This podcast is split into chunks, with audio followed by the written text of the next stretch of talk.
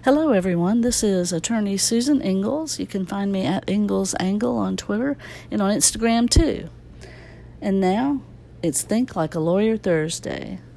You come in here with a skull full of mush, and you leave thinking like a lawyer. So, today I'm going to talk about the problem of criminal justice debt. It's becoming more and more of a problem, and in December of 2018, the National Consumer Law Center issued a paper about criminal justice debt in the South, and it outlines six ways that criminal justice debt actually costs the rest of us.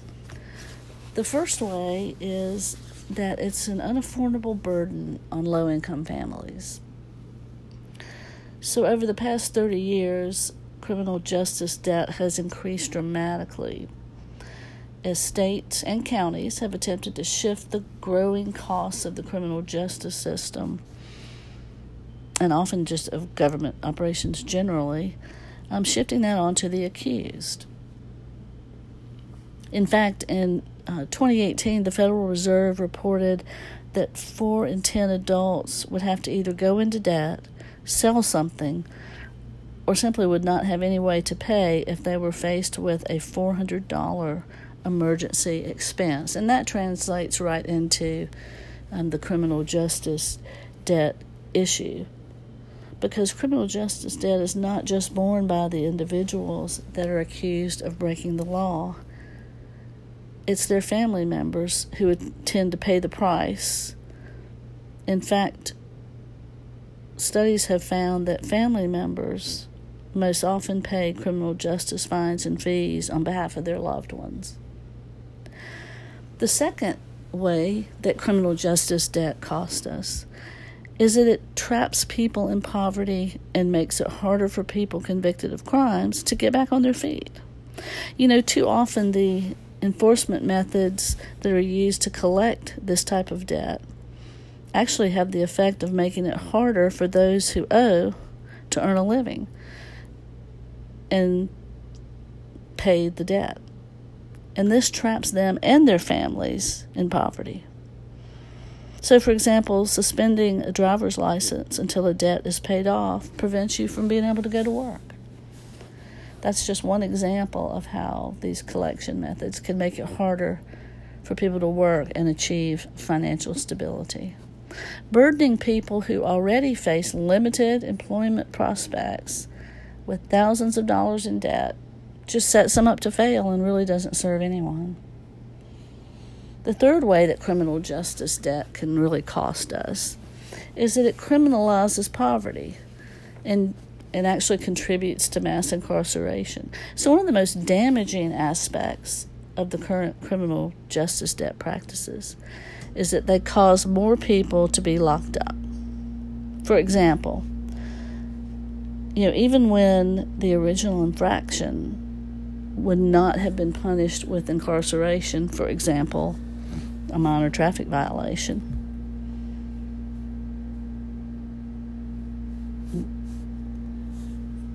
the offender can actually end up in jail for not paying the fine that's associated with the traffic violation.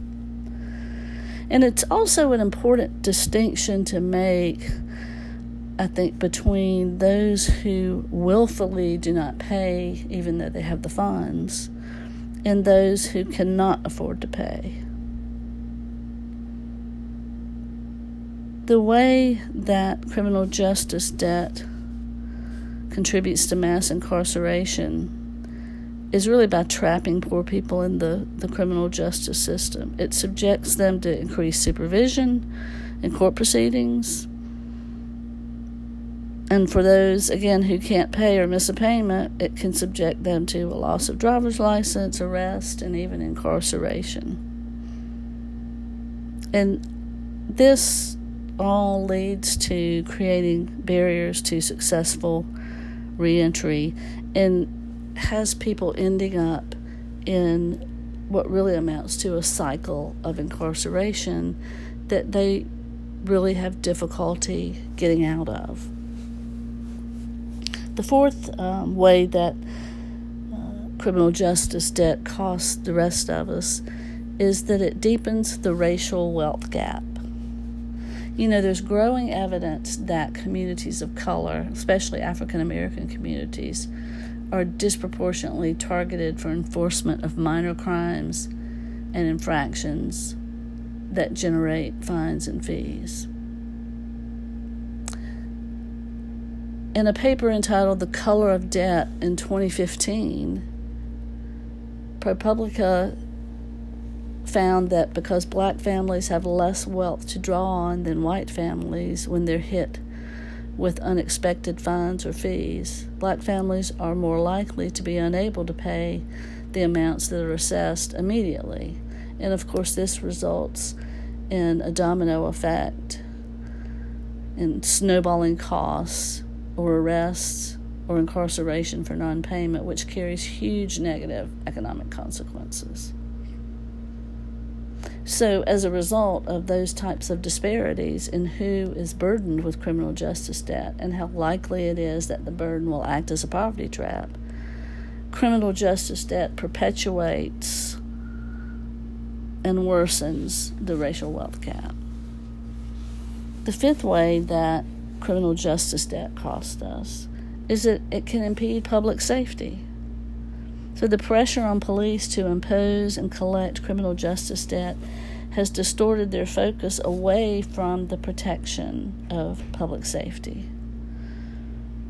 Police increasingly end up compromising their focus on preventing and investigating violent crime in favor of pursuing revenue generating law enforcement, such as giving out tickets, arresting people with warrants out for non payment, and dealing with people driving on licenses suspended for debt. There's also the breakdown in trust between the police and the communities they're supposed to serve and protect, and the actual people that they rely on for crime reporting and investigation.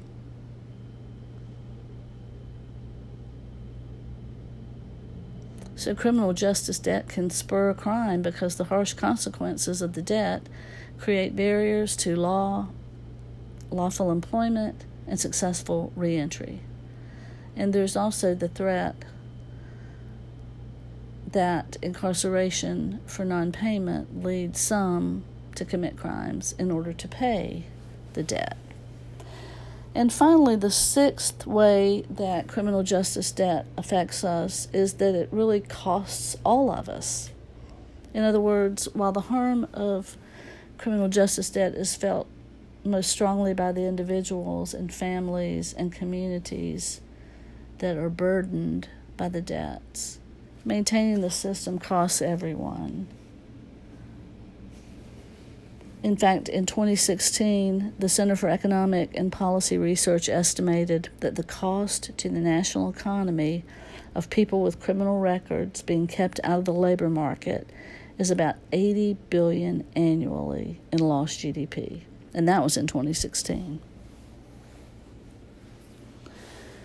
So, what can we do to limit the effect of criminal justice debt in the six ways that I've just described? Well, the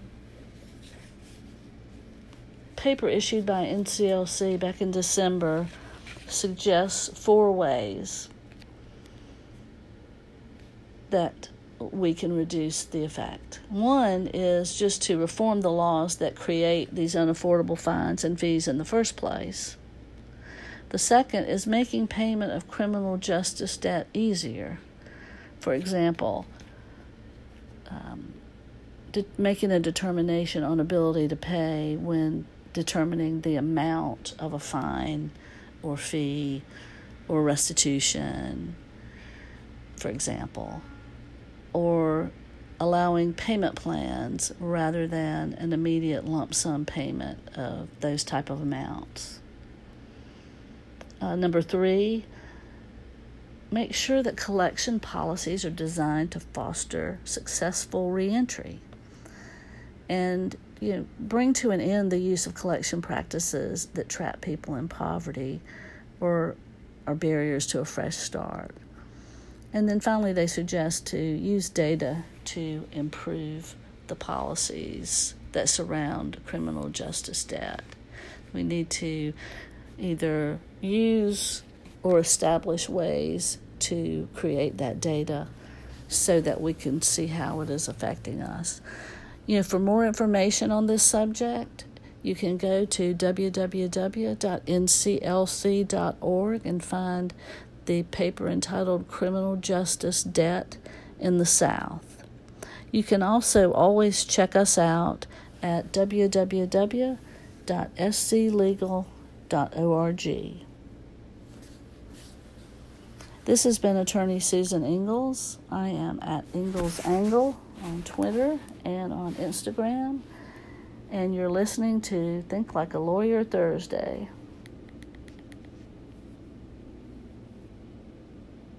You come in here with a skull full of mush, and you leave thinking like a lawyer.